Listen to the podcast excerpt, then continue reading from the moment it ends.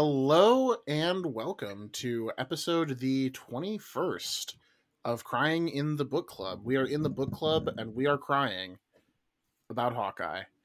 Uh, I'm your host, Jean Luc. I'm joined, as always, uh, by my friends Alex Hello. and Emily. Hello. How's everybody doing this week? Doing pretty good. Good. Alex is nodding. It's exciting times. Alex Exciting has times in the new world. hair too. Yeah. That's- The the Same bleach, hair, The bleach is back. Just got yeah. Uh, maybe not. Maybe not new, but revitalized hair. We could. Yes, We could say. Yes, it's uh.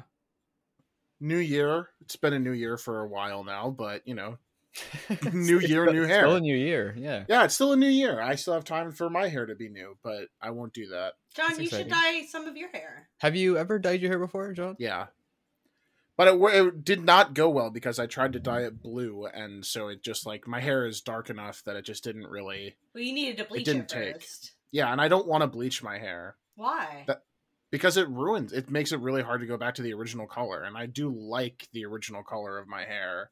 It'll eventually grow out. It just depends. I, I, I guess how much you do. Yeah. And everyone I know who's bleached their hair comes to regret it in the end. I've never regretted bleaching. This my is a hair. warning. This is Well, a- because you're never going to go back from green.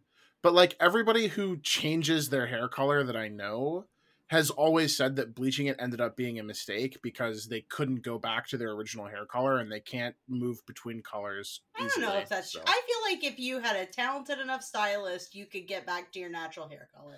I don't even have a stylist. That's what I- well, you would have- talented one. You would have to find one, obviously. My 3DS has a stylist. Am I That- right? That's uh, not. Jean-Luc is in fact holding up a 3DS. I hope he gets a street pass today. That would that would really that would be nice. Would really be cool. Oh, I miss taking my 3DS to conventions and getting a million street passes. That's the main. That's the main problem with the Switch. It's like it's not small enough to be. I mean, it doesn't have Street Pass first of all. I mean, Yeah, people that's do the bring it to biggest problem. But like, yeah, that, that that was the golden time where it was like, oh my gosh, I get to play this like mediocre-ish game, but it's so exciting because it's with other people. I get little pieces of ones. a puzzle.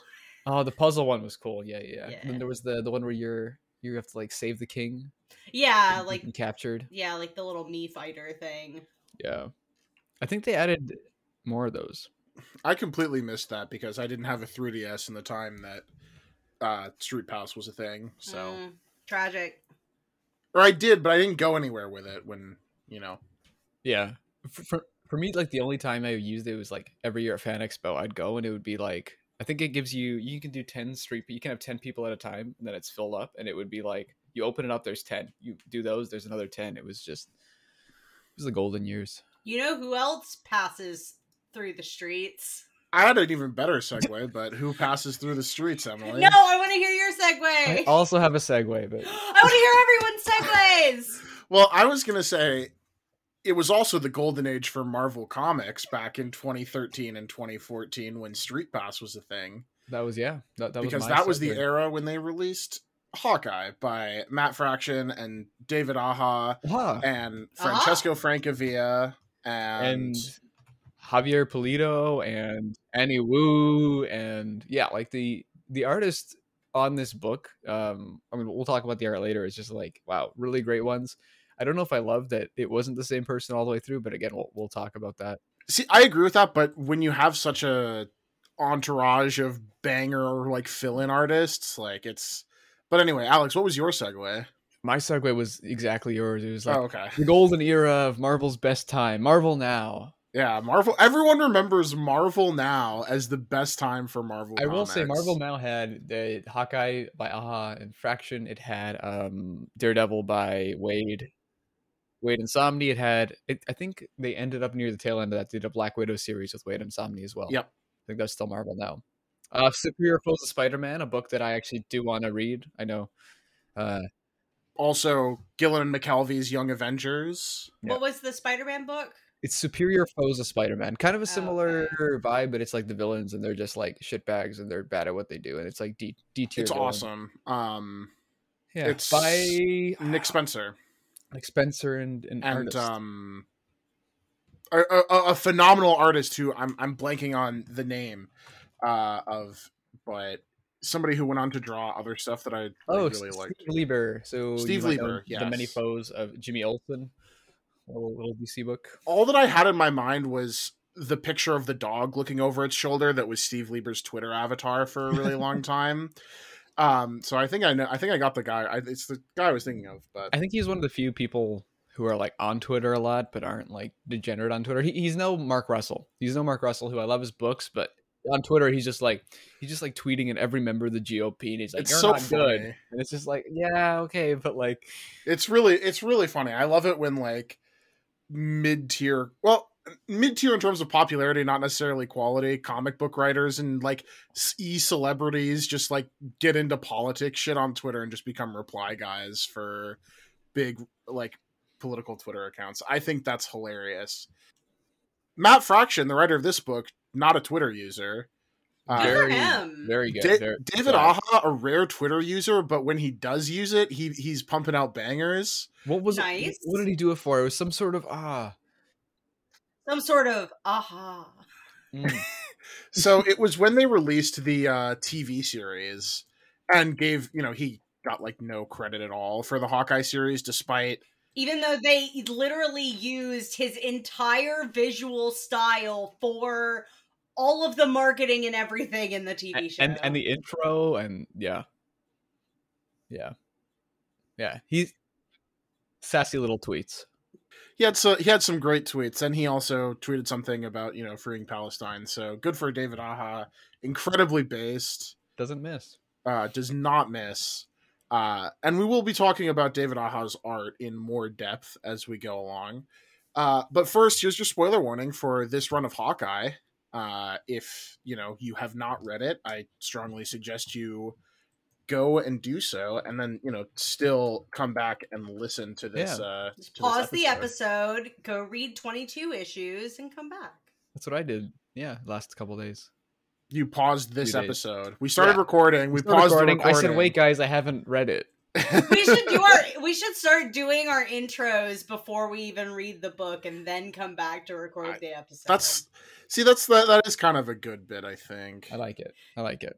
I, I will say, if you do want to read it, haven't read it yet. It, there's a good paperback we were talking about before the show. Uh, it's like I think it's like it's like 45 bucks Canadian, so probably cheaper in the US. 30 US, I think. That's great. Also, yeah. if you have Comixology, if you use Comixology and you have Comixology Unlimited, it's all on there for free. I But- did not have to pay to read this book, even though I was going to. Like, I I was ready, and I looked, and it, it's all on there for free. So Yeah, and and Jean-Luc had one missing, but that was that was. this is this all. is one of the books, you know, Marvel DC too, but Marvel especially has a tendency of like once something's out of print, they pretend it doesn't exist anymore. Uh, this is not one of those. Uh, I think in part because they have the t- had the TV show, and presumably will do another season of that at some point. I hope they don't. But did it, Alex? Did it end in such a way that it wouldn't warrant another season, or did you just not like it?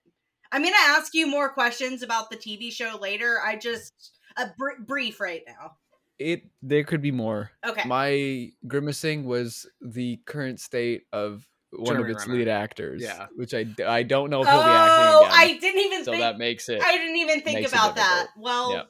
well, It's okay. They passed the torch to Hailee Steinfeld, so I it would be rough to do it, but do a Hailee Steinfeld. That's the takeaway. thing. It's I mean, okay. no, no, the Marvel that's will live on. to be fair, that is literally what the comics do. Like after this run, it's like Clint Barton is around for like a eleven issues of Lemire's run, and then they just complete. There are no Clint Barton Hawkeye comics anymore. It is now the Kate Bishop show. can we can we do a follow up where we read Papa Lemire's comics? Also? Yeah, of course, yeah. we can. Because I didn't know he wrote any for this, and I, uh, I guess, spoiler warning. I enjoyed this book, so uh, I would be down to to read more. Yeah, I, I remember really liking this one when it came out, and then I went to the launch party for Papa Lemire's book, and Papa Lemire was there, and I said, "Hello, Papa Lemire," and he said, "Hello," and he signed my book, and then I read it, and I'm like, "This is very boring." Aww, So I'm I'm happy to revisit it, but I don't remember being being a banger. Aww, that's sad. Well, it can't can't be good all the time. We can we can maybe circle about back to like the Lemire and Thompson um runs at the, a little bit at the end uh, just to talk about like I guess the enduring legacy of of this run because in brief they try to do this run again, but they don't have the chops for it. I think that this creative team does. Which is strange to. I don't think we've ever said that Jeff Lemire doesn't have the chops for something. Uh, but in this specific case, this is not. It's not his forte of story. It's not his forte no. Be- because I mean this like this run has a very strong reputation for being like kind of zany and out there and experimental. Not calling it experimental is a stretch, but by the standards of what Marvel publishes, and especially what Marvel published at the time, mm-hmm. it's definitely out of le- a bit out of left field. Um, and you know that's not abnormal. Knowing what we know now about Fraction, that's not abnormal. But at the time, this was the guy who like wrote Fear itself and Immortal Iron Fist, which well, I'm a Fear itself hater, but like Immortal Iron Fist and and his previous Marvel work was I would say a little bit more by the books, not in a bad way. It's still good. Is Fear itself the Blackest Night uh, ripoff? Yes, it is. Mm. Yeah, nice. This is um, but this is the one where this is his his big two book where I think you start seeing his more indie sensibilities start bleeding in, and a big part of that, yeah, definitely is due to to the stellar team of artists that that work on this book as well but this was originally published between like 2013 and 2015 it like as we've alluded to it was initially uh matt fraction and david aja. David aja of course you know had to have a lot of fill-in artists come in to meet the, the the scheduling demands of the book but he still ends up drawing i think the majority of the issues uh but javier pulido steps in to draw some issues francesco francavilla this is I think really Francesco Francavilla's breakout in terms of doing interior art in comics. Uh, this is definitely the first time I saw Francavilla interiors anywhere. Afterlife with Archie, my friend. Huh? Afterlife with Archie, my friend. Does this not predate that? I believe Afterlife with Archie's first. Okay, oh, I thought Afterlife with I... Archie was like 2016. You know what? It's 2013, Afterlife with Archie. So this was a big. Oh, so they're for... contemporary. Concurrent-ish. Nine yeah. nine months. So probably not. Um, so probably I would have read Afterlife with Archie first, and then and then been like, oh wow, there he is. Well, yeah. I very close. Yeah, yeah, yeah. I just have to. I just have to hold the torch for that comic. Of course, yeah, back, yeah, so. of course. Someone has to. um, but no, it uh follows the story of you know Clint Barton, Hawkeye, the guy that at the time everyone knew for being epic in 2012's The Avengers uh, and spouting Whedonism. So all those guys had to get their own books again. Nobody really wanted to read a Hawkeye book. Like, not classically not a very popular Marvel character yeah. until that movie. Some, something that this uh, comic brings up several times he's like he's like like I think Green Arrow is way more popular as a hero because he's got a little bit of darkness to him and a bit of like angst and a bit of fun. Which I mean, to be fair, Hawkeye was like a murderer for a while and went on that, which which, which you see in the Avengers films where he's like, oh no, where did he go for those years? Um, but Green Arrow is like the the one people know about and the one that's interesting, yeah. and then this series kind of really played into that nicely. And to be honest, like even at this time, Kate Bishop was probably a more liked character than Clint Barton, uh, thanks to the Young Avengers, her like roles in the Young various Young Avengers books, and the concurrent uh, Gillen and McKelvie Young Avengers book, which she also is in. Which I assume we are definitely reading. At some point, we'll get. I've to never it. read yeah, it before, so fantastic. I haven't either, but I'm a I'm a longtime Gillen McKelvie stan. So I, I will say it's strange. Like you know, we're, we're, gonna read Young Avengers. I want to read Superior Foes, and uh, I forgot there was a time where like I'm a very DC comics reader when I started out, but there was a time when Marvel now is genuinely like, oh my gosh, it's like comics that are like cool and really. Oh my I god, it's Marvel now. Hawkeye and Superior Foes, but it was like whoa, from zero to three. Uh, you know monthly was a, was yeah. a big jump. At this time, I was reading more Marvel books than I was DC monthly, probably. Damn. Because this was also when the like the first the beginning of Jeph Loeb's Nova book, which I really liked at the time. Um, but anyway, this X Men Gold.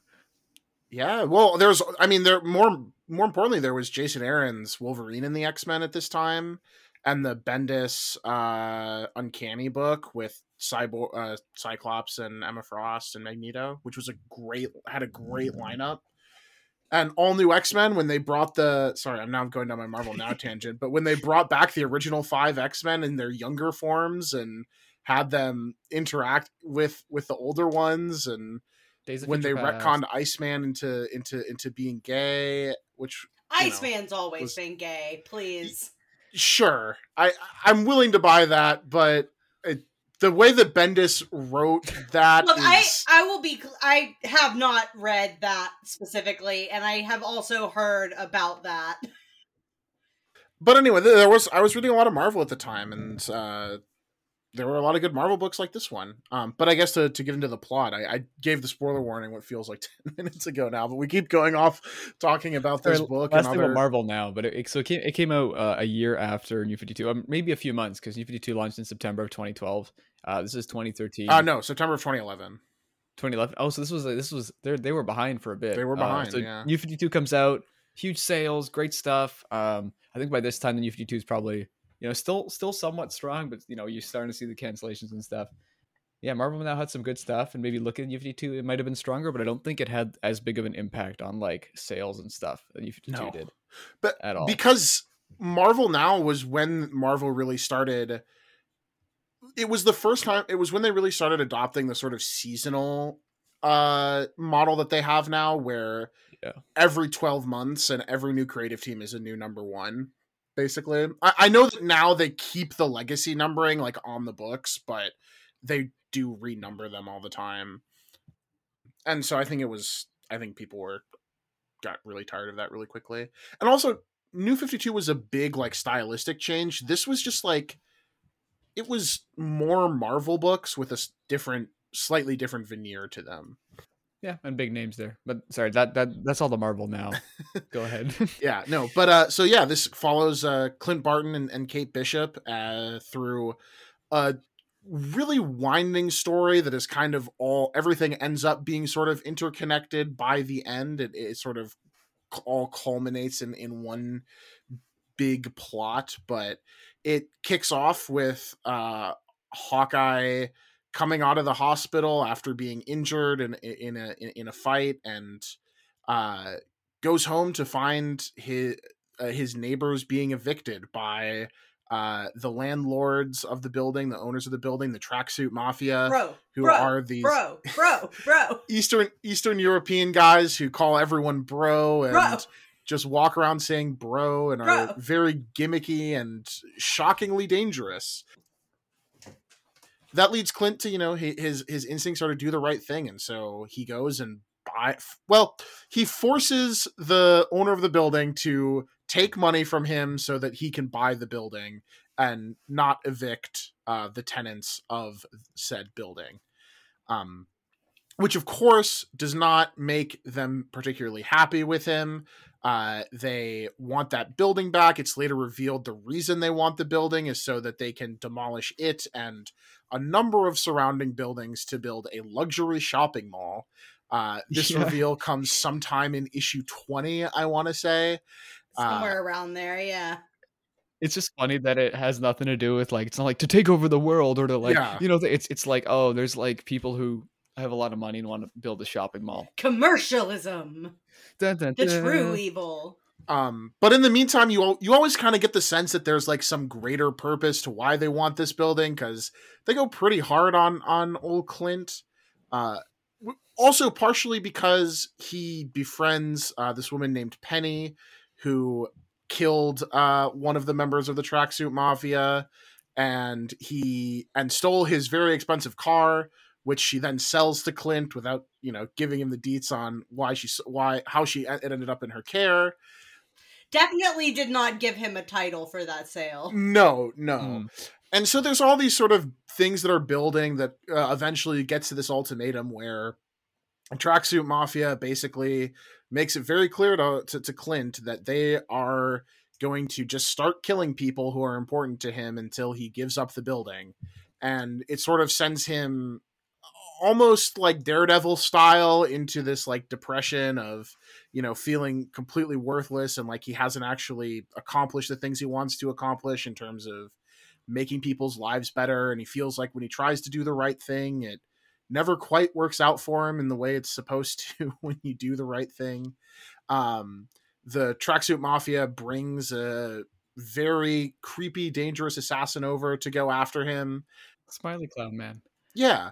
In, in, in, and sort of like undergirding all this is is Clint and Kate's relationship and all of the other women in Clint's life trying to tell Kate to get away from him because he is a he's a massive fuck up. And as Jessica Drew says at one point his superpower is that he'll disappoint you.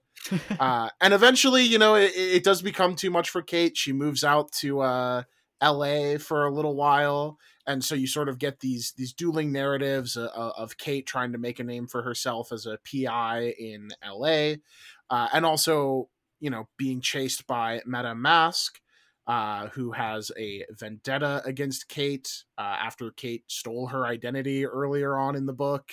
In what seems like a you know kind of a side arc story, like like oh you know let's bring you know let's br- bring in a different artist because aja can't draw these issues. Let's just do like this two part story, and then it is mm-hmm. you know becomes very important uh, later on. Mm-hmm. And while that's going on, you know, Hawkeye's life back in New York continues sort of spiraling and falling apart, and it all sort of culminates in Kate's realization that she needs to go back to New York and Clint ha- coming, you know, Clint coming to terms at least to a degree uh, with with with his wrongs and and why he feels the way he does, and them teaming yeah. up and taking out taking down the tracksuit mafia and yeah. saving the building and saving the day and everything's not really okay at the end of it, but you know, it, a lot of stuff mostly works out. Yeah. Uh, except now everyone at the end of the book everybody wants to all of the villains in New York, all the mobsters and gang leaders decide that they are going to kill Clint Barton and Kate Bishop. But ever, otherwise, you know, they're friends well. again. They got the building. Yeah, and, he, and I mean the uh, the tenants have learned how to stand up for themselves in a really neat way. Yeah, so. great scene. Yeah, yeah. Uh, you know, except for that Clint, Russian grandmother. Clint, you know, cuts it off with with with, with Penny at the end uh, after she brings him nothing but but bad luck. But yeah, there's a there's a lot going on. There's like a it's a really intricately plotted book in a lot of ways because there's just tons of subplots that feel at first like you're reading make Lots it feel at first yeah and, and at first it feels like you're reading an anthology book almost of like let's just do like some cool one and two shot stories villain of the week wow. Yeah exactly which and a lot of those issues are phenomenal uh, and then it's sort of all but it all ends up coalescing into this much bigger story by by the end of the book and we'll get into some of the more details of that as we go along and and and talk about it a little bit but uh i guess we should just start with you know general thoughts what you guys thought of the book uh i know alex you've read it before i've read it before emily this is your first time with it so you know Emily, if you want to talk a little bit about your experience with it for the first time, and Alex, if I don't know,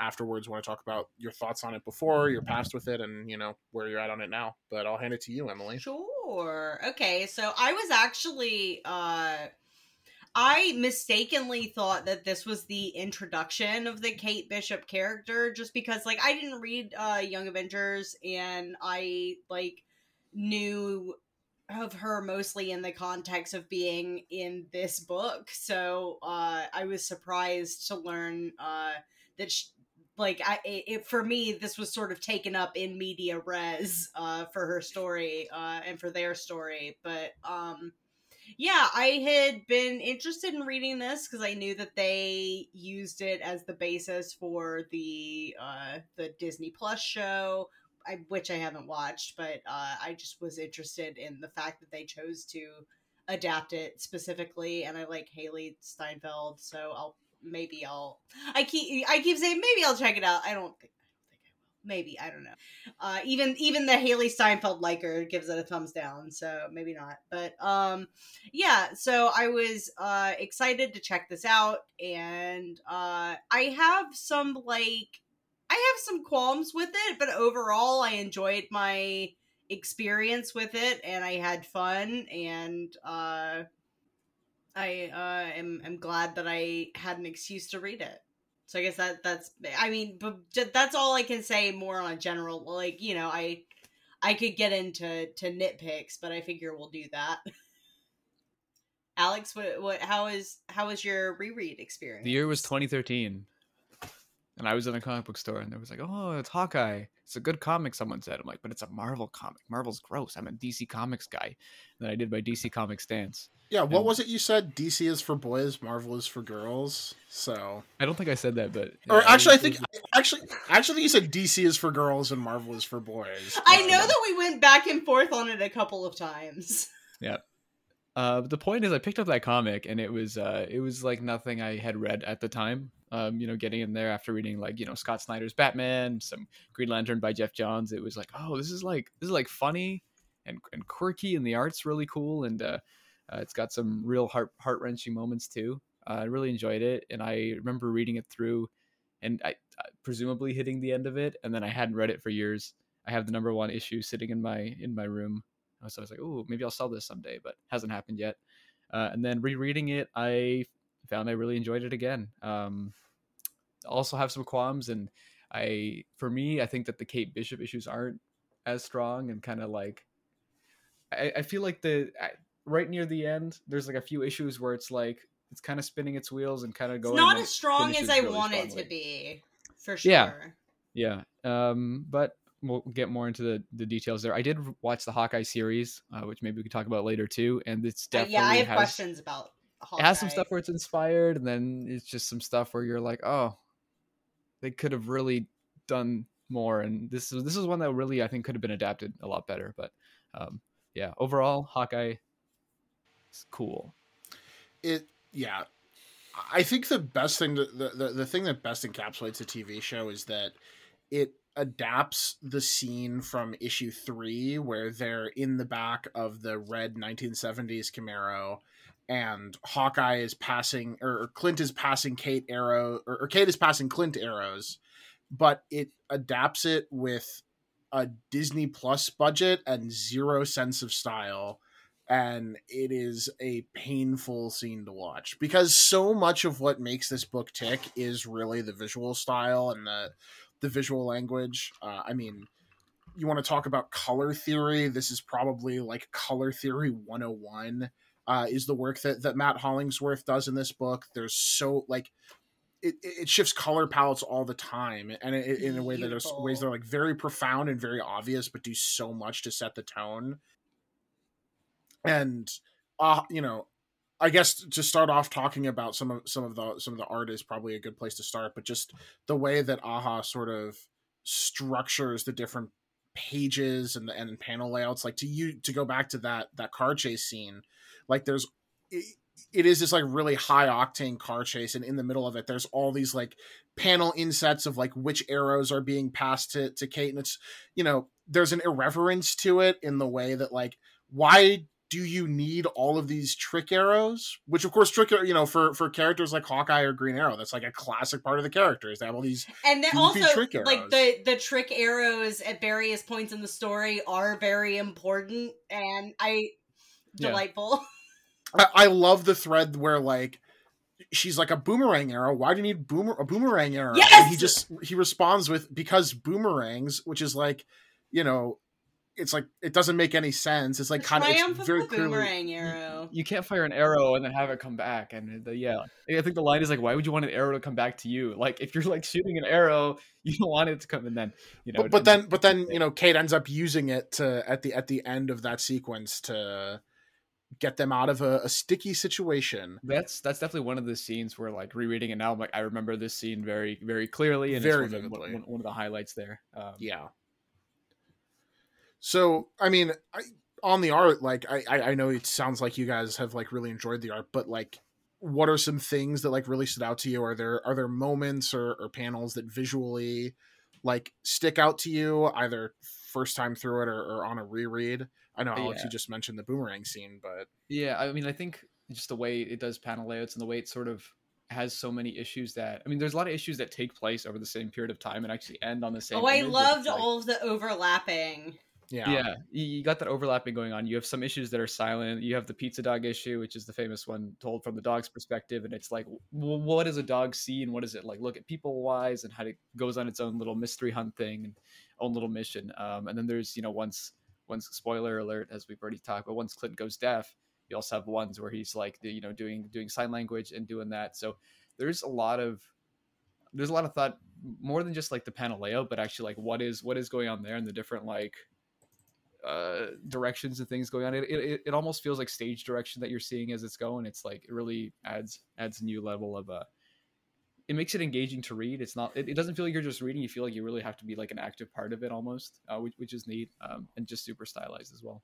Yeah, I I mean, like Alex mentioned it, but I loved the dog issue. the dog issue was really cute, and I just loved like the execution of like what a dog, like what a dog could reasonably like understand and like what a dog would like associate with different characters and the way that like it it identifies other characters in the book and like the way that it only picks up certain words. And then you see those same conversations later eh, where you get like the full context like it just feels like there are so many interesting and smart things done with like the visual storytelling of this book that I really appreciated. The pizza dog issue is is phenomenal because it it is kind of gimmicky in the sense that like oh what if we told an entire story from the issue from the perspective of a dog like lol isn't that funny and admittedly it's kind of funny uh, but the way that it's uh, deployed is is so much more than that too because it's it's it's a the murder it's it's a murder mystery that the dog is trying to solve and the dog pizza dog is constantly foregrounded but you see all these like hints at things that are going to come later in the background like that's the first time you see like the big fight that clint and kate have that leads to to, to kate leaving um and that absolutely stunning page of where it the the panel the the panels are broken up by the door to Clint's apartment, and Kate's standing on one side of it, and Clint's standing on one side of it, and they both sort of have their backs turned to one another. And leading up to that, like you see that they're talking, and you get the you you again through like the coloring of the pages, you get a sense for like the tones of voice that they're using, but the dog only understands certain words. And so it's such like a background it, it, takes place in the background but i think for stuff some of the stuff like that it kind of makes it all the more devastating when you eventually get the full context for it because you you know what happens and then when you have all the blanks filled in that the dog doesn't understand it's this really like it makes it a much more impactful moment in my opinion. The another thing like that that's kind of gimmicky is there's that issue there's the plot device where they have to get this hawkeye has to get this safe uh for for penny. And the code for the safe is like disguised in this series of like co- old comic book issues. And so each all those issues like you see the covers in the in the book. Like there are all these pages where like one one side of the page will be a comic book cover and the other side will be like what's happening in the comic. And the way that it plays with like you know the cover is sort of like filling in the background of the story uh with basically like one image and a couple lines of dialogue on the cover that are like totally giving you all kinds of information on Penny's backstory that like the book isn't just giving you outright is such a clever way to use it for a book that I think is like really playing uh, with the comic book medium but also specifically with the superhero genre a lot like mm-hmm and does some i think some really interesting things with, with with the superhero genre and so much and a lot of that is only as effective as it is because of the the way that it's drawn. Yeah, and I mean, talk about David Aja, but I think my my second favorite artist on here is Javier uh, Pulido and his sort of trip to I think it's Madripoor. Madripoor, which is like the whole casino and the auction, and it's just like it feels like such a fun little like. It's kind of has has like heist vibes to it, and like uh, you know you're, you're in a different country, and there's a great scene where uh, Clint's in a taxi and he gets his first the taxi cab driver tries to steal his wallet, and then he like fights him off, and then someone else tries. Like it's like six different people that try to steal his wallet, and eventually someone succeeds, and he's just like, "Huh, okay, cool." And it sets the tone. It's a, I really like the. He, has got a real cartoony. I, I feel he's overused when describing art, but it's really like a. It, it really is nice and cartoony in, in, in a cool way. A lot of energy. Yeah, yeah. Pulido's style is very like almost classic, like newspaper comic-y which really I think works for for some of the issues that they that they bring him in for. Uh, like it's his Madripoor issues are fantastic. Yeah, it's it's a little similar to uh, Darwyn Cooke, but a little brighter it, it's a thing. Not the Darwyn Cooke. I mean, it's also Darwyn Cooke's uh, source material is sometimes a little darker in what he's doing, like the New Frontier. Um, but definitely in the same vein, and definitely a, compliment to compare him to uh, Pulido. Yeah. Yeah, no, for sure. Uh, definitely like in that school, same as like you know Doc Shaner and a couple other people like that who work in modern comics now. Um, but yeah, I mean, I'm sure we'll talk more about the art, but uh, a big part of the book is the. I mean, there, there's obviously this whole plot with the tracksuit mafia and everything, but a big part of it is uh, the relationship between Clint and Kate. I mean, it really is like the book is called Hawkeye, and it really is about both Hawkeyes. It's not. I mean, I think it's primarily a Clint Barton book, but by the end, Kate ends up with almost as much screen time. So I'm curious, like, or page time rather. I'm curious what you where you guys sort of come to came away like with thoughts on like the dynamic that they have and how their relationship evolves over the course of the series. I so I mentioned qualms earlier, and that becomes now.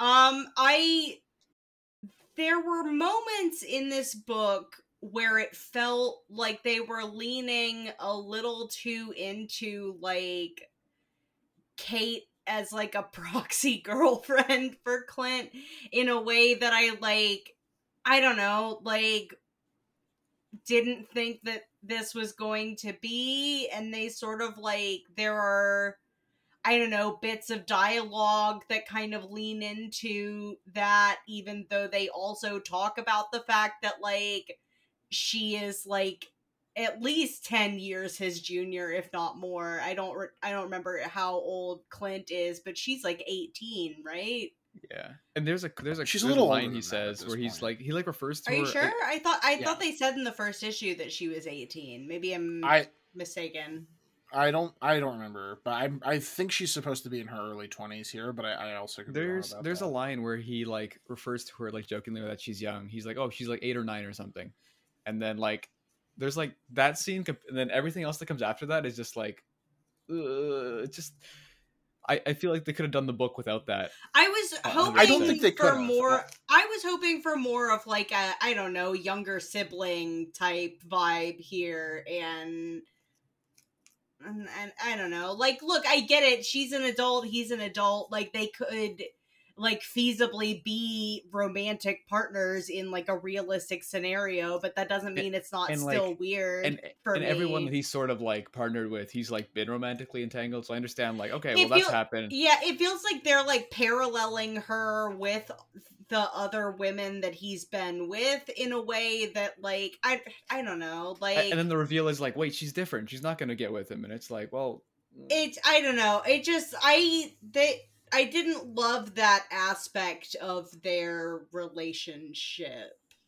So I'm no no no that like that's very fair. This is not I'm even my say, heterophobia either. Like I'm gonna say I really do love that aspect of their relationship, and not from a perspective of like I think they should be together or that it would be good for them to be together, but I think that like both of them are like she is romantically interested in him and he is romantically interested in her, and both of them know that that is like that it's wrong and that they should they, they can't actually be together and i think that that is like one of the primary drivers behind like how clint ends up hating himself so much as the book goes on because he can't fully extricate like he is incapable of like fully dealing with the feelings that he has about kate because he wants to see her as like a sidekick and a partner and a younger sister and not as a romantic interest but he can't help himself.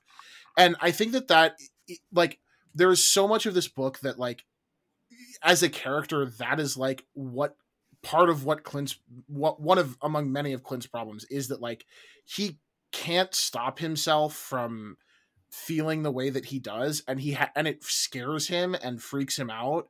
And so that like to me that is like what ends up being the reason why he feels like he need like why he gets into that big fight with her and is constantly irritable around her. And obviously there's a lot of other stuff going on but i feel like he so much of it is this like guilt about how he feels and knowing that how, how he feels is wrong but he can't stop himself from feeling that way. And and i think there you see a similar thing with kate as well. It's not exactly the same. The dynamics a little bit different on from her end. But i think that that's what makes like the that's part of what makes the character arc that clint has in this so effective is that he he has he's so wrapped up in his own guilt about things like that um and and and not just with kate but also with you know black widow and mockingbird and and spider woman and and penny and and everybody else where he he feels like the way that he feels about those people like act actively hurts them and makes their lives worse. And so like he can't and in this case i think he would be right like if he did something about it but eh, i just i i just don't think that his arc works as well without that like underlying sort of romantic tension there even if like as a reader you can know that it's wrong and and uh, the characters clearly do as well but I, I don't know i think that it's i i personally think that that's like really well handled and well executed like Uh, the the way that fraction writes that I I just I didn't like it and I didn't find it very compelling. okay yeah, that's fair Like Yeah, I I feel yeah. like they you could have I feel like there could have been something else done with like these this character relationship that didn't involve that, but it wasn't to the point that like I, you know, it it hampered my overall enjoyment of the book. I just like I don't know, I just didn't didn't didn't enjoy that part of it. Sure, yeah, and that's that's totally fair. Um, I, I just don't necessarily know that like the, uh, and I know you could you could there are probably other things you could do, but I don't know that the that Clint's story works as well. Like I don't know that it quite works as well with a different interpretation. I you know, you're talking about like a lot of this being attributed to like the his guilt over those feelings and I guess I didn't even consider that as part of like the character arc for the most part. So like for me it almost wasn't that big of a Sure. a part of the the driving character dynamics. yeah, no, that's fair.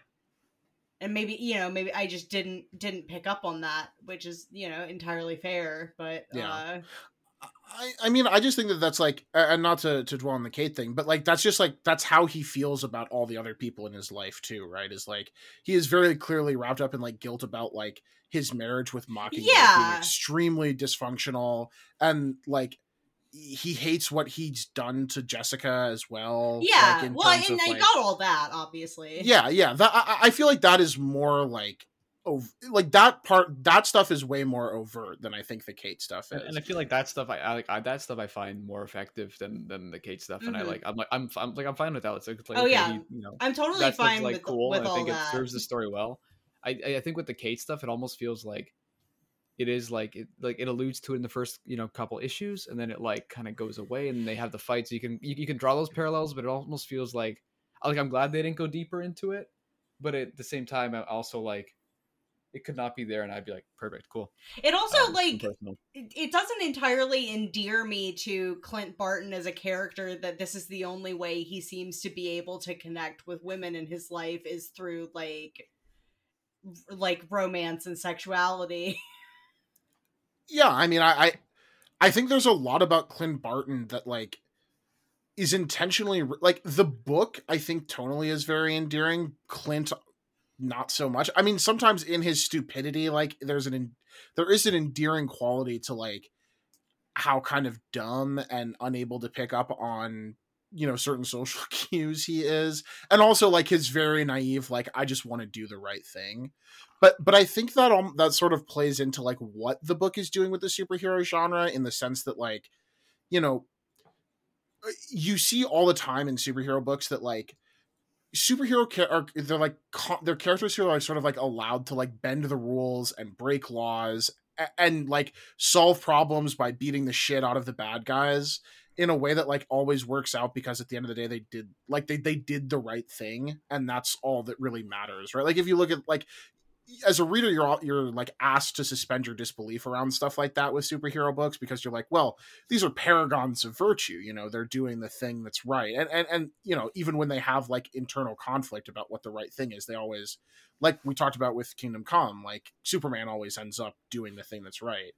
And clint is like in a position where like he he does the right he, he wants to do the right thing and he does do the right thing a lot of the time but he doesn't play by superhero rules uh, or traditional superhero rules. Like he's not Thor or Captain America. He aspires to be Thor and Captain America, but th- there's almost like a, a, there to me reading this book. Eh, the, like the last few times I, I've read it start to finish, like this isn't like necessarily a new interpretation of it, but it's almost like Fraction is asking you to like bring back, like stop suspending your disbelief and like actually ask like, well, he can't just like buy the building and beat the shit out of the tracksuit mafia and get away with it because it's the right thing to do. And the book clearly positions it as the right thing to do, right? Uh, and and I think like any reader with that's uh, you know has any scruples about them at all will agree that like yeah like it's fucked up to evict people from the place where they live so that you can demolish it and build a shopping mall. Yeah, and, and Clint is absolutely in the right and on the side of the right people here, but he doesn't get to just get away with it in the way that other superheroes do. And that's part of why i like his portrayal as sort of a dirtbag is that like other superheroes have to always be the good person and, and the paragon of virtue like i like i said. And he just he he wants to be that but he isn't and he can't quite he can't ever like quite get there I like that there's like the you know he, he he does something and it like causes damage or he like you know breaks the breaks the law quote unquote and he's like it's probably fine. I'm like I'm in the Avengers. I'm an Avenger, yeah. There's that like Mhm. uncertainty where he's like, but I could probably just get arrested right now. I could be kicked out. Like there's and then there's moments where he's like maybe I'm gonna get kicked out of the Avengers for what he's doing. So it's like it does kind of work out that like you know he's able to go to the to the auction and use his crazy like you know credit card although he doesn't use it because the black man but he, he was able to get there and potentially use the billion dollar like credit card that shield gave him. Um but he's also like i don't know if it'll work and it just kind of does work. So he's like he's like very lucky but he's also like very unlucky and there's a nice nice balance of it.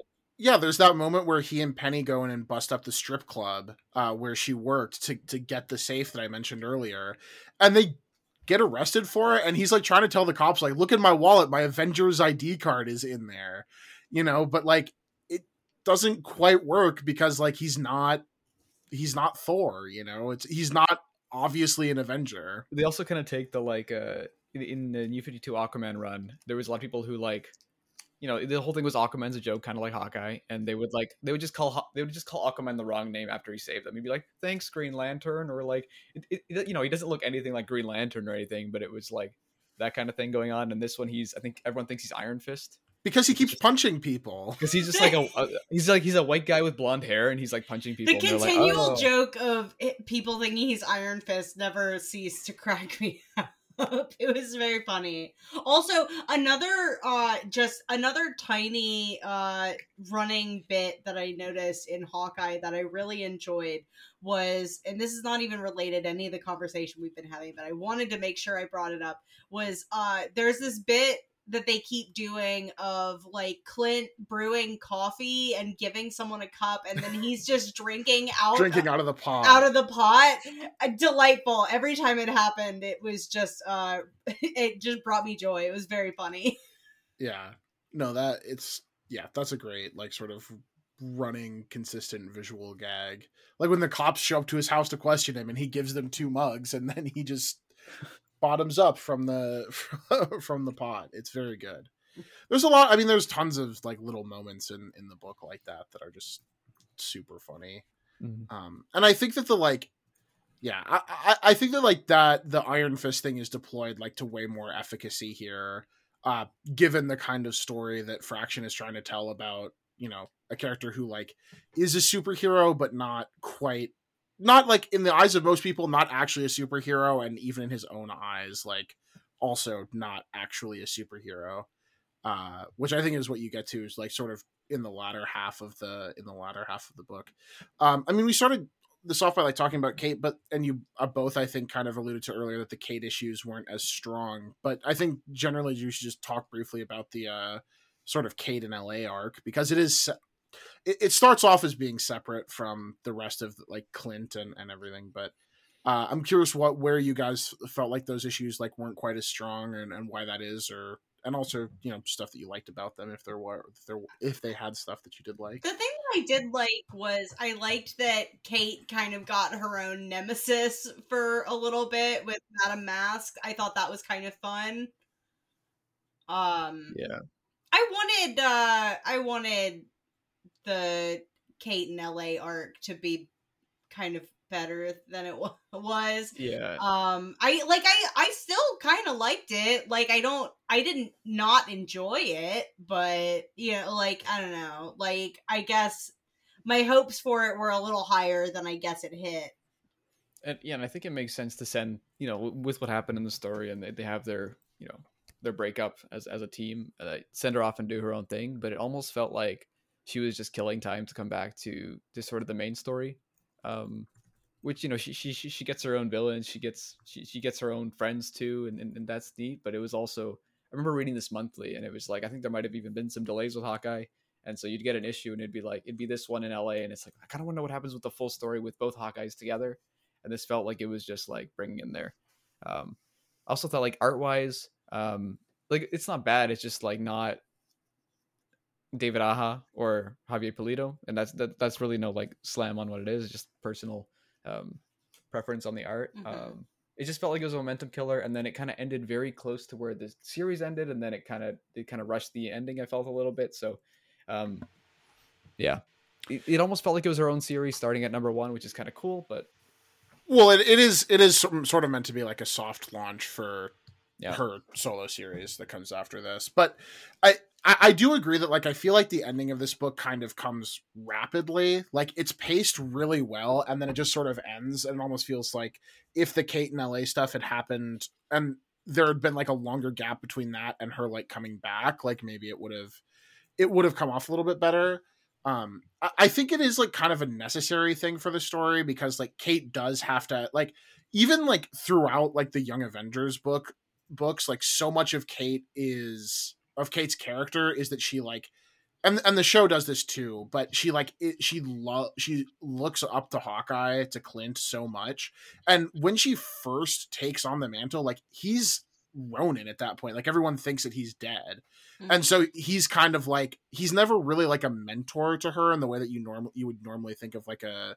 superhero sidekick dynamic. He's sort of like a in her mind he can be the kind of like ideal thing the, she can she can think he is whatever she wants him to think he is um and can look up to have somebody to look up to and aspire to be and then like sort of meeting him obviously i mean obviously they like each other a lot like even the romantic stuff aside like they're a great they do make a great team and like dynamic duo. when they do have like the brother sister uh, dynamic it is like there are definitely some similarities to like certain like batman and robin dynamics and like other like great superhero sidekick dynamics for sure. Um but like there's a there's a side of her where like it's especially hard for her to i think extricate her identity from clint. And, and, similarly to like how like it's hard for dick grayson to extricate his identity from batman. Like that's why he becomes nightwing. And and you know she keeps the moniker and everything but it is i think a similar type of thing where she needs to like go to a different city and do her own thing and become like her own person where she's not just trying to a not trying to live up to this ideal that she invented in her head and b not trying to like make reality line up with the ideal hawkeye that she thinks clint should be and that yeah. clint can be but like and everyone knows he can be that except for him a lot of the time Just and he refuses to even like consider the possibility for for a lot of it Yeah. but I, I agree that like the story that it tells about like Madame Masque is okay, um, but it definitely just doesn't hit thematically. I don't think it hits as well on her like really discovering herself and and developing her her own identity. It's kind of it's It feels- irreverent in the same way that like the rest of the book is, but it almost feels like that could have been the moment where it dropped it a little bit to like actually let her uh, to be a little bit more serious and let her really have a sort of not quite a Yeah. coming of age, but you know, uh, it feels too short to give her enough thing to like establish herself and then she's got to go Yeah. back so it, it almost feels because it's not a really satisfying journey it almost feels like could you have done it another way? But thematically, it does make sense for them to go their separate ways. It was just Yeah. unfortunate. I, I will say one thing I do really like is like, and I remember when I was reading it back in whatever 2013 to 15 was that it really established that they're both Hawkeye, and it's not it's like a shared mantle where like they're both Yeah. in their own right. They're Hawkeye, and that's fine. They don't need to be like Hawk Woman and Hawk Guy. Although you know the, the hot the hot guy thing is great. I mean, that is another great bit that you know G- Gil just keeps calling the, one of the other tenants in his apartment just keeps calling him Hawk Guy because I love that. He's he's Yeah. just the guy. Like yeah, exactly. Uh, but yeah, like And I- it's- and I also love the- oh sorry what was that No, it was just the the Hawkeye Hawkeye. oh yeah Oh yeah, I also also love- love when they call each other Hawkeye. Yeah, yeah. Uh, it's a, it's, it's, yeah, it's great. But I, I, the, the Gil thing I think is also funny because like when you're introduced to the character, Clint is like, yeah, everyone calls him Grills because he just like comes up here and grills. And then later, like when he calls him Grills and then like walks away and he says, oh, it's Gil after Hawkeye's walks away, you're like, oh, it's just like he actually did tell them his name is Gil, but everyone thought he said Grills because he was grilling. And then he gets shot And then he in the gets head. shot. Yeah. yeah right th- oh my after that. the one of my favorite emotional arcs is is, is gil and his his his dad and then the flooding thing and it's like a small scene but just a nice nice touching moment where they where they come together. And then gil gets Yeah. a gil dying was was the moment i remember reading it again back back in the day where i was like oh my god. Like it Well- gets it, it gets so dark because everything's working out well even though he like clints a fuck up. But so far it's like oh no one's dead. The dog's alive. His name's pizza dog. It's all good. And then Gil just sitting on his roof gets a bullet in the head, and you're like, "What? Yeah. Why?" Th- that is really the turning point because like there is this like cast of like side characters like Gil who live in the apartment and like the the single mom and her kids who come over to watch Christmas specials on Clint's TV, which is also adorable. The Christmas uh, special bit was very cute. Also, Wh- Where he very clearly watches the beginning and then falls asleep and has a dream of his life in the Christmas special. Yeah, where like he is a dog and you know he's like I have to do everything by myself. And there's a Kate dog and a his brother has a dog that's yeah it's it's an awesome it's it's a banger issue.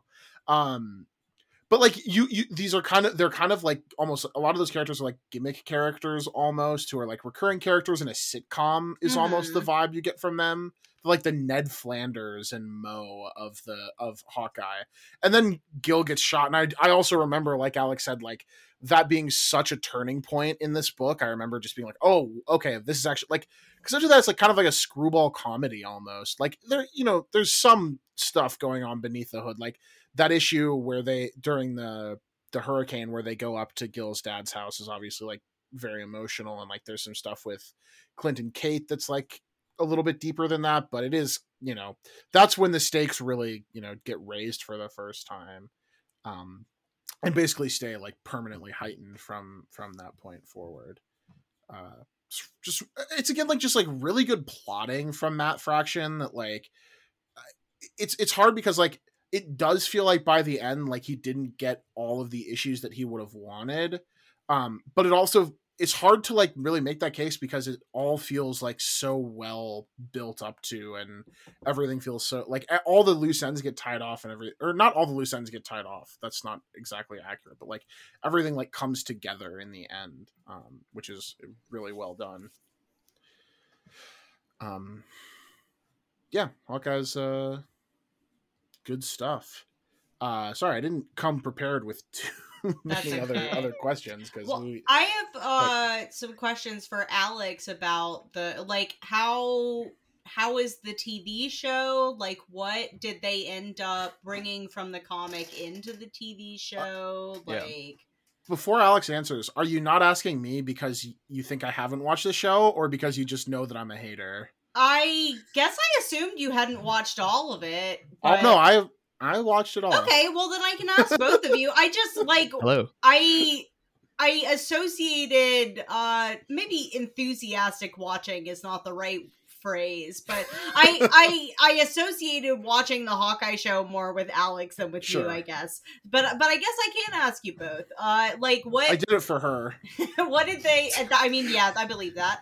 Uh Yeah. what what did they end up incorporating from this comic into the Hawkeye show? Like how did Yeah. that how did that all play out? I thought about It's- watching it. I didn't. It's it's very like bits and pieces and like we, you, you talked about the car chase with with the trick arrows and it's like in there the tracksuit mafia is in there and they're like they're there but they have like a different leader kind of thing and there's a whole different story going on um, with that um, the big bad guy at the end is uh spoiler alert i guess for the show is wilson fisk uh, and there's like a fight Yeah. with him Okay, I guess we Vincent gotta, D'Onofrio is we gotta, Yeah. we gotta tie yeah. everything together.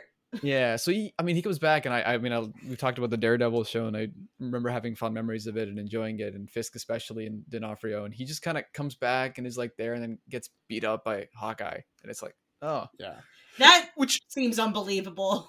which is funny because Kingpin is in this book like periodically he just shows up when all the villains are having their meetings. Yeah. And he's just like portrayed as like why do I give a shit about Hawkeye until the very end when he like really fucks up the plan to build the luxury shopping mall? yeah but he's yeah. just like, yeah, you know what? Let him, you know, let the tracksuit mafia try to kill him. Who cares? Yeah, whatever. But, but like the tracksuit mafia is there. There's an auction for items, um, but instead of it being uh, the tape or anything, it, it's like uh, basically the the series is more about Hawkeye's time as uh, who was he when he was murdering people? Ronan? They thought he was dead. Yeah, so it's his time as Ronin, basically like oh, like they're auctioning his items used by the Ronin. It's like ooh, millions of dollars. So that's it's really more tight MCU where it's like what happened during the snap and what was he doing and the grief and all that. Um, Yeah, it makes sense. then- because and then the the other thing is he does go deaf that is his like thing and then the person on the other side is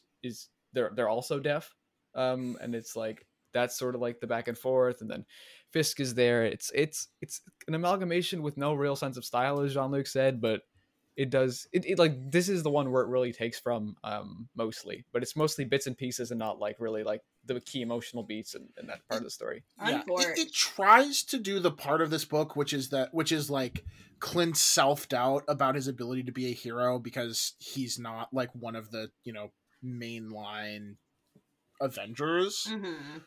but it it tries to do it through like his like guilt about like not spending enough time with his kids which is way lamer than it's Like christmas comic, time at the thing and he yeah because his kids got in the mcu's kids got snapped away so it's like he lost five years with i mean they didn't but he feels like he lost five years with his kids Yeah. um it's also like i think the the kate stuff is like way worse because like Unfortunate. like well I, I- specifically i mean like his, his relationship with kate but like the the whole thing is that like he said he didn't know it but he saved her in in the 2012 avengers movie uh and Yeah, so i- she if that's you like pause why- it, there's like a helicopter that explodes, and it's like, Yeah. that's the building that Kate was in. yeah God. yeah and that's like why she idolizes him and it's much more she's much more like bright-eyed and bushy-tailed than she is in in this like Mm. because it's her it's her first outing as as Hawkeye, which like by the time we get to the Fraction book, she's been Hawkeye. Okay, yeah, maybe time. that's Yeah. why I mistakenly thought that this book was her debut, is because the Yeah. show is like in the show that's her debut. That make Yep. that would make sense. yeah, yeah. That that actually, yeah, that make that does make a lot of sense. Um, but she, but no, she like i- i- in wiping away like that history, it it makes their relationship. It's like. It, it- the edges are just all sanded off of it in a way that is like really unsatisfying. Mhm. um because it doesn't even like it- still has that thing where like she thinks of him as like this perfect hero and like in her mind he is just like an unassailable idol of heroism Mhm. and so there's still like the the bit of like you know oh well maybe that's not really the case but it, it doesn't play on those themes well as well as this book does i think and the, the then- sort of like the simultaneous like adoration and disappointment of like meeting your hero and both wanting them to be better and also really Yeah. you know loving platonically the person that they are it's yeah it just like And most of the stakes are just like, or and, and like the mystery and stuff. It's like, oh, he was Ronin before. He did bad things, and like you don't even get to like really, like he killed someone. It's like, oh wow, he killed someone when he was Ronin, and that's why the bad guy does wants to kill Hawkeye and stuff like that. And it's like, really like by tying into the MCU, it really kind of like neuters it a bit, where it's Yeah. like, and you do meet some tenants, but it, it's it, it's not sorry, it's not tenants. It's a D. It's in a it's a LARPing group. yeah Um, that he sort of like calls to arms, and it's like you lose the the core that is the tenants, and like as an emotional thing, and the larpers are there, and they're in an apartment building at one point, but, but it's like it's clear that someone like read it through quickly and was like, we'll take this part of it, but we'll make it larpers because then we can make jokes about how they're like losers and stuff.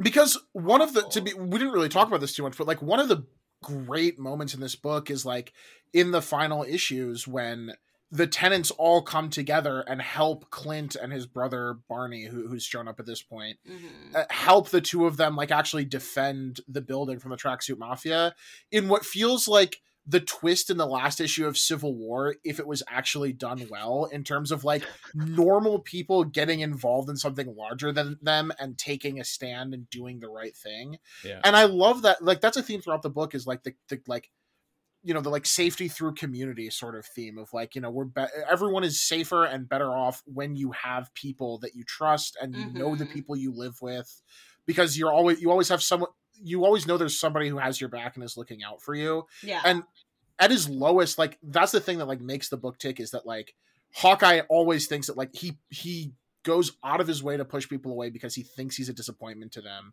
and so much of like what makes the, the character arc satisfying at the end is that like he actually does have people who care about him and not just because he's an avenger whereas Mhm.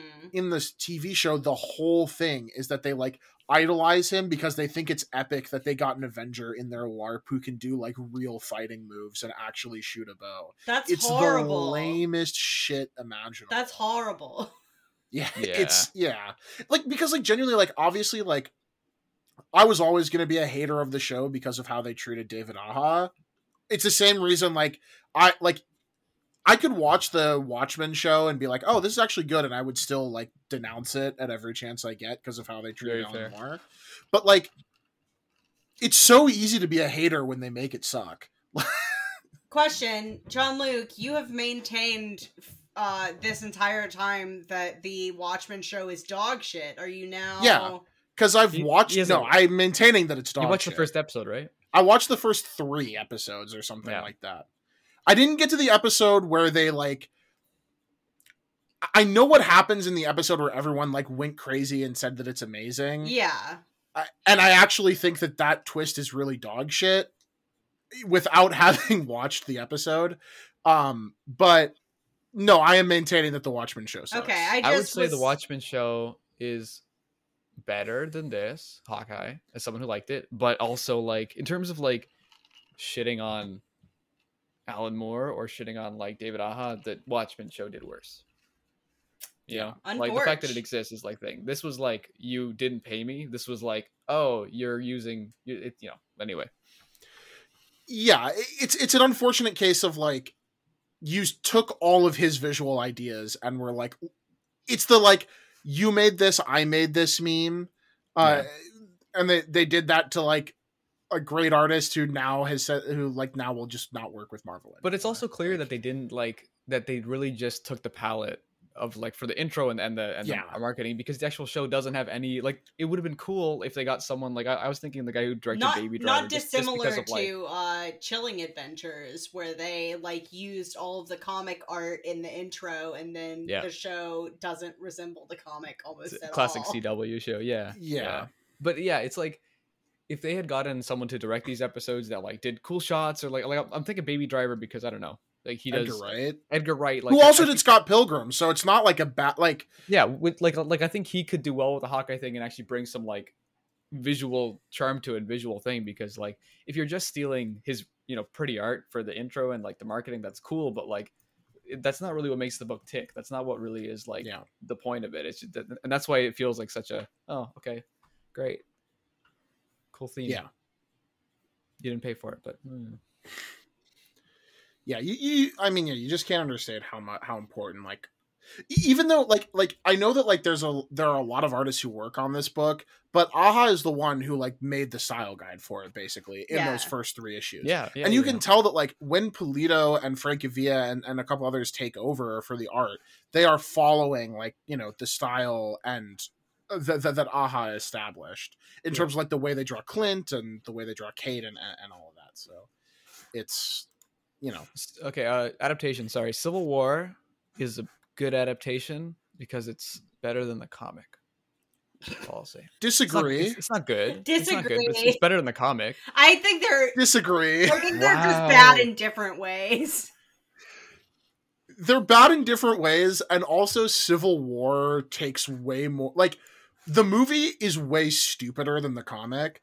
Like the book whiffs on its swings, but at least it takes them and is like trying to, to say something. Mhm. Whereas the movie is just like the ultimate dumb guy shit. I, I, I was just being edgy. I don't really feel for the Civil War movie, but we were talking about things. I don't know. yeah. No, but I, I Alex yeah. wasn't uh Alex wasn't doesn't actually believe this. He was just saying words recreationally. yeah, it's, it's a little pastime of mine. Uh, but Hawkeye, David Aja, and Mr. Matt Fraction and other people is good. Yeah, it. enjoyed it. Check it He's out. good. Is good. Well, any uh any closing thoughts on on on the on the book? I think that there doesn't need to be another Matt, no, not another Matt Fraction. There doesn't need to be another Clint Clint Barton Hawkeye book ever again. I think this is this is it. You see it, you're at the end. It's cool. Unless you go younger, I think it's like a good send off. Give Kate Bishop everything, which I, apparently that's what they've That's done. what so, done. Um, yeah, I disagree. I, I I think that like yeah, Clint should be a secondary character in the Kate books. I think, sure. which they have like kind of just jettisoned him almost entirely, which I think is a mistake. But Cowards. Yeah. I let him be like a cranky old man that she like is friends with. Then let, let him get shot in the head when he's flipping burgers, you know? Civil War 3. Whoa. Why'd you shoot him, Tony? I uh, enjoyed getting to know Kate Bishop. That's my my big Yeah. takeaway from from this. So um, I'm excited to eventually we'll do Young Avengers. We should really do Young Avengers, and I think you would also really like the Kelly Thompson. I mean, I I am historically a, a Kelly Thompson liker. Uh, she did the uh, Jem and the Holograms comics that I love Yeah. very much. So uh, not surprising at all. yeah it, it's it's it's hard to read other hawkeye books because visually none of them are this but that that run is is is really good Nice. um who do we think cries the most in in hawkeye Clint, Clint, Clint, Clint. Clint, Clint. yeah no contest. no no contest yeah Although that the clown, he has uh, a A teardrop, permanent yeah. tier. He has a permanent tier. He doesn't have a lot of page space, but he does have a lot of page space and like in, there's like two issues about him kind of, right? And then there's The- like he's he's there. Hmm. i love that Frank francavilla drawn issue where he meets kate at one of her dad's parties the assassin Yes. and they're talking about their jobs to each other which you know he's an, he's a murderer and she's a superhero uh with like not it, it- it's classic like long halloween bruce and selena shit of like we are going to we are going to fight each other in five minutes but in the meantime not with not with the same like romantic very overtly romantic stuff of like bruce and selena but like we're gonna meet each other in five minutes and fight but for now we're just gonna have like a normal conversation. And i love the the like the way that like francavilla draws that issue of like he's talking about like you know how he gets to do what he loves and then it's like kind of like him like shooting people through car windows and like just murdering people in really fucked up ways. And of course it's francavilla so it has this like really like it's so moody like there's like it's all like blacks and oranges of uh, that you know people who've read afterlife with archie will know from there. It's the same like really moody tone throughout the whole thing. It's great. I that that might be my favorite issue of of the entire series. I think it's phenomenal good stuff Good stuff. well good I stuff. think that will bring us to the end of our coverage of uh Matt Fraction. my only complaint Adams. is my only real complaint is that they should have called it Hawkeyes yeah, because there's two Mm. of them. yeah. that's yeah. Which is why I I I, don't know if you noticed that in our uh record in our Zencastr room I did title it Hawkeyes with an S. I I did notice that, yeah, and I agree it should have been called Hawkeyes. Um, I feel like there's another. I can't remember what it is, but there's definitely another superhero book that has done that. where it's like two characters who are like a legacy character and the original character, and it's pluralized. Yeah, I like. I feel title. like they. This has definitely been done before, but I, I think don't Marvel. Yeah. Uh, like I think there was a Captain Marvel one. maybe, I could be wrong. it might be that. That Marvels might be what I'm thinking of. Yeah, maybe. that's what they're doing for the movie. Yeah. Hmm. So Check it out. I won't. You won't. Look, I I haven't seen Black Panther yet. I'm not gonna see Ant Man. I'm I'm calling it quits with MCU movies. We're we're done. I- I said I was done. I'm not gonna watch it in theaters, but I was. I still have a Disney Plus subscription, and I opened it up, and it's like coming soon, Black Panther two, and I'm like, one of these nights I'll probably watch that. Probably. Yeah, it'll I know that's the thing is It'll like I happen. feel like it's the same for me. Like one day I'm just gonna be like, I have nothing to watch and I'm gonna pirate Black Panther 2 Wakanda Forever, and then I'm gonna do the same with Ant Man and the Wasp Quantumania. See, I, But I, don't, I, don't- I don't think I'm gonna do content. Like, I, don't- I don't think so. I don't think I'm gonna do a third Ant Man movie. Like, Yeah, the, I guess the thing is like I actually do like the first Black Panther, so like I am, and I'm curious to how they're gonna deal with, you know, the. and also you it's got Namor, and I can't. he really, looks cool. I, I like Namor. yeah. That's Yeah, the thing. They, I- they censored his junk.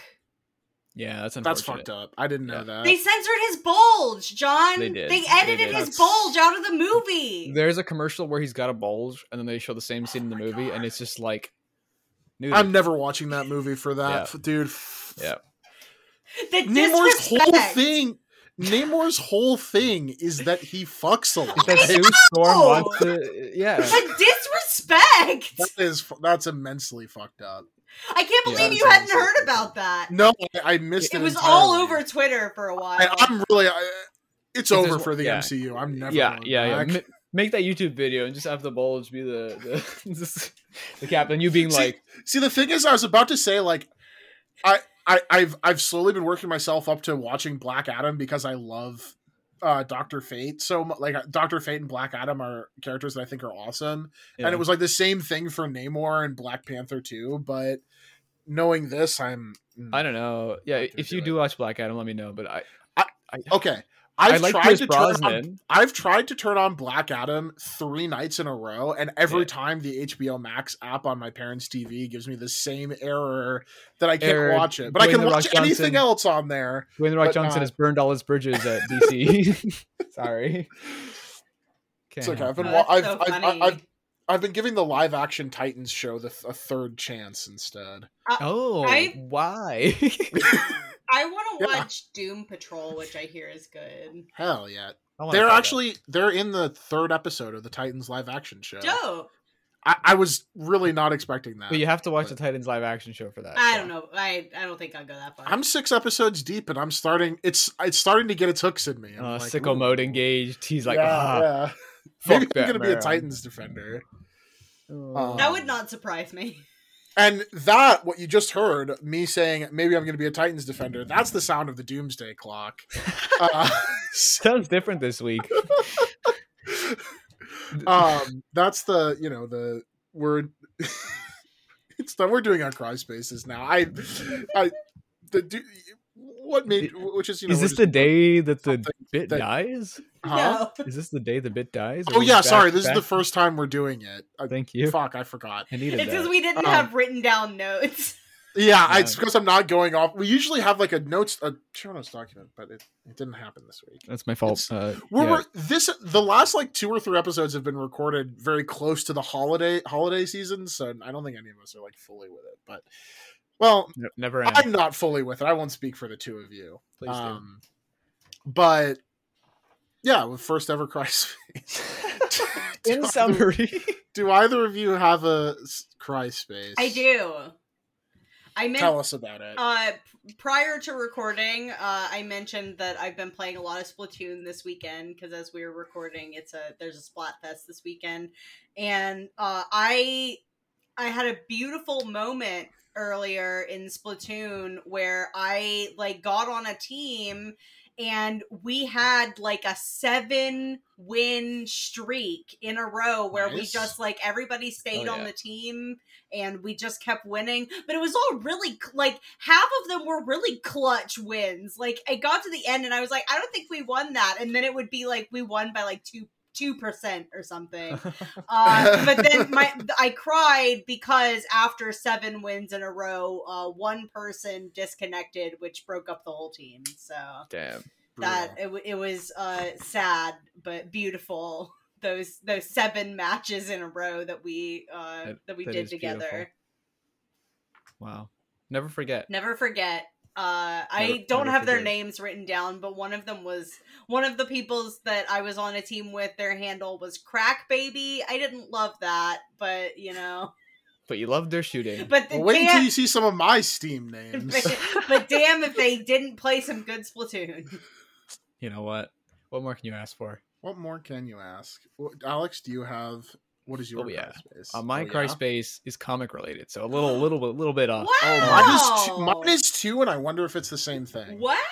I hope not. I'm reading Batman No Man's Land Volume One. Okay, this is Uh, ours are different. Then. you know early early 2000s stuff where where gotham city's been boom water flood uh, people are leaving oh no it's a no man's land and uh it's uh it's not great but it, it is kind of cool that like the villains have carved up gotham city and there's a gang war basically and like ev- like the police are a gang and scarecrow's a gang and uh the police are a gang. That's the so police are a gang and then batman's true. batman's whole thing now is like everyone thought he was gone but now he's like tagging the city and trying to take back like piece by piece he's taking back gotham uh the issue is it is a um crossover series so you have some issues that are really good really great and then you have some that are like this is dog shit this is the worst art i've ever seen Yes. which is just it's unfortunate because it does start off like interesting and the concept is kind of cool um but i'll give a yeah that that's my that's my current cry, cry space What about you, John?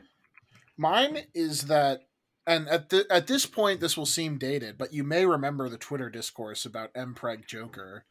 Uh, and I I- was wait, like- hold on, hold on.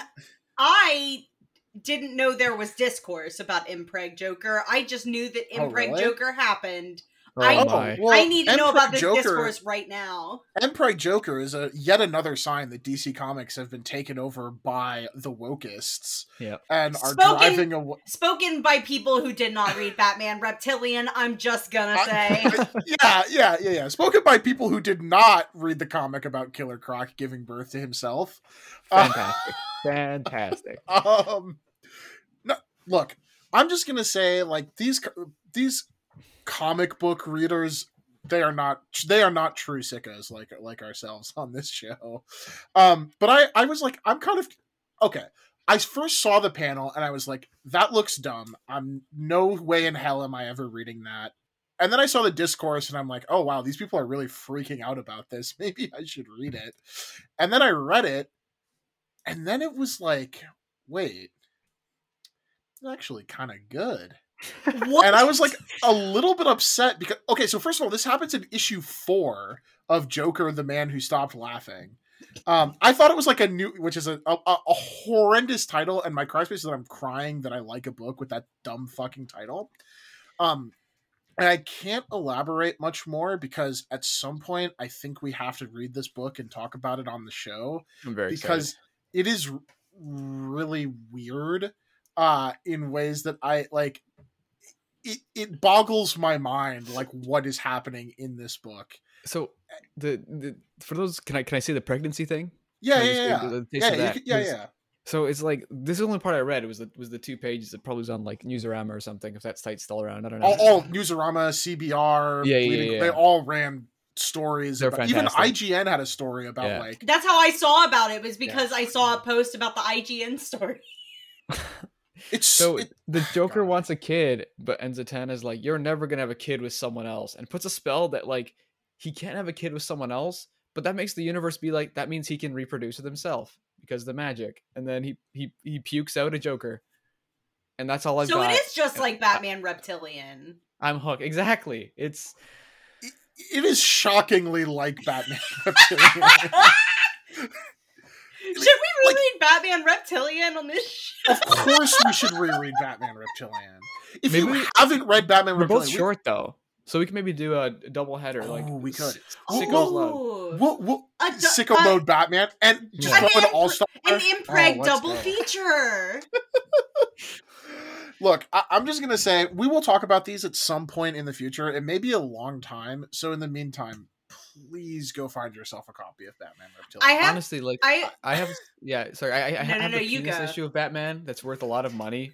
Buy the one where Joker's giving birth. It's gonna be worth money. That's your that's your financial advice this week. I hate to uh, I hate to interrupt this beautiful conversation we're having, but I have a real time cry space right now. Uh-oh. Uh, one of my Oh, friends just gifted me on Steam les- uh, Super Lesbian Animal RPG, and I'm very excited about that. you would be, I believe. That's a that sounds like a perfect Steam Deck game. Have you have you not heard about this game? I don't know what It just came out. It's called Super Lesbian Animal RPG, and it's adorable. And I oh my gosh, this is this is up your. I alley. know, right? I was gonna play it eventually, but I one of my friends uh, just gifted it to me in the middle of this recording. So as a, a late Christmas present. So I'm looking at this on Steam, and this does extremely look like your shit. I know it's like I made it. anyway, so. I guess we've reached uh, the end of our episode. Do you hear that Yep. sound? We're done. That's the sound of the episode being over. You can find us on Twitter at, at Crying Book Club. Uh, I am at Mountain Dew Liker on Twitter. Emily is at empandanada. Alex is at Alex Handziuk. Uh, you can find some of our other stuff. Uh, Emily and I are on Letterboxd. Uh, she is Pandabor. I am JL Botville. Emily is also Twitch at Pandabor, where you can watch her play visual novels like the Ace Attorney games and maybe super lesbian animal action RPG romance. What is the name of this thing Two, again? two of those words were not in the title, but you gave a valiant effort. Okay, I'm Super sorry. Super lesbian animal RPG. There's Yeah. no romance Fighter. or That's it? action. No, there's Doesn't no ha- action no. or romance in the Okay. title, but Oh. I Presumably- assume there was I was. think I was just extrapolating because the game looks like it has action and or romance. I assume If there is not- action and romance in the game. Yeah.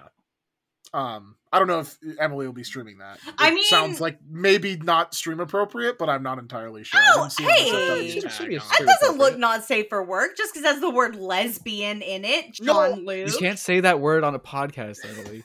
Jeez. Okay. Uh, You hear that sound? and and yeah, that's that's it. What are we Also- doing also- next time? wait, Do hold we on. Also, I I have confirmed that uh by the time this episode is out, uh I there should be episodes of uh that looks terrible. Like Oh yeah, Con- and also there will be episodes of Imagine Me and Utena and Fresh Podcast Market. yes. Also, but uh, there are already episodes of those. yes, yes, going back years. all that. Many years. If you already missed Chad from the last episode, you can get more Chad on Imagine Me and Utena. Yeah. The only podcast he's on. And, well, also, uh, imagine me and Yuri Kuma. Also, Chad came on. Oh wow, Yeah, I Chad's know. making On the rounds. podcast. Yeah, he's making bank. yeah, I definitely can afford to pay people. Chad, Chad's living off his podcast appearances. oh, thank you everybody for listening. We'll talk to you Next in two weeks. week, Goodbye. Witch Hat no, Atelier. No, two Yeah. weeks. In two weeks. Two not weeks. next week. weeks. Witch Hat Atelier. Witch Hat Atelier. Oh, yeah, we're doing- we're going back to Which Manga. atelier? I'm so excited. Which means uh, that Jean-Luc is probably gonna hate it. I, I don't You know. I haven't read it yet. I You're- can't say. You're I- allowed to hate things. I don't think. I actually don't think you'll hate this one. I just assume you're gonna hate good. everything I pick. Find out the truth in two weeks. Yeah. You'll know in two weeks. Yeah. Next time on Crying the Book Club.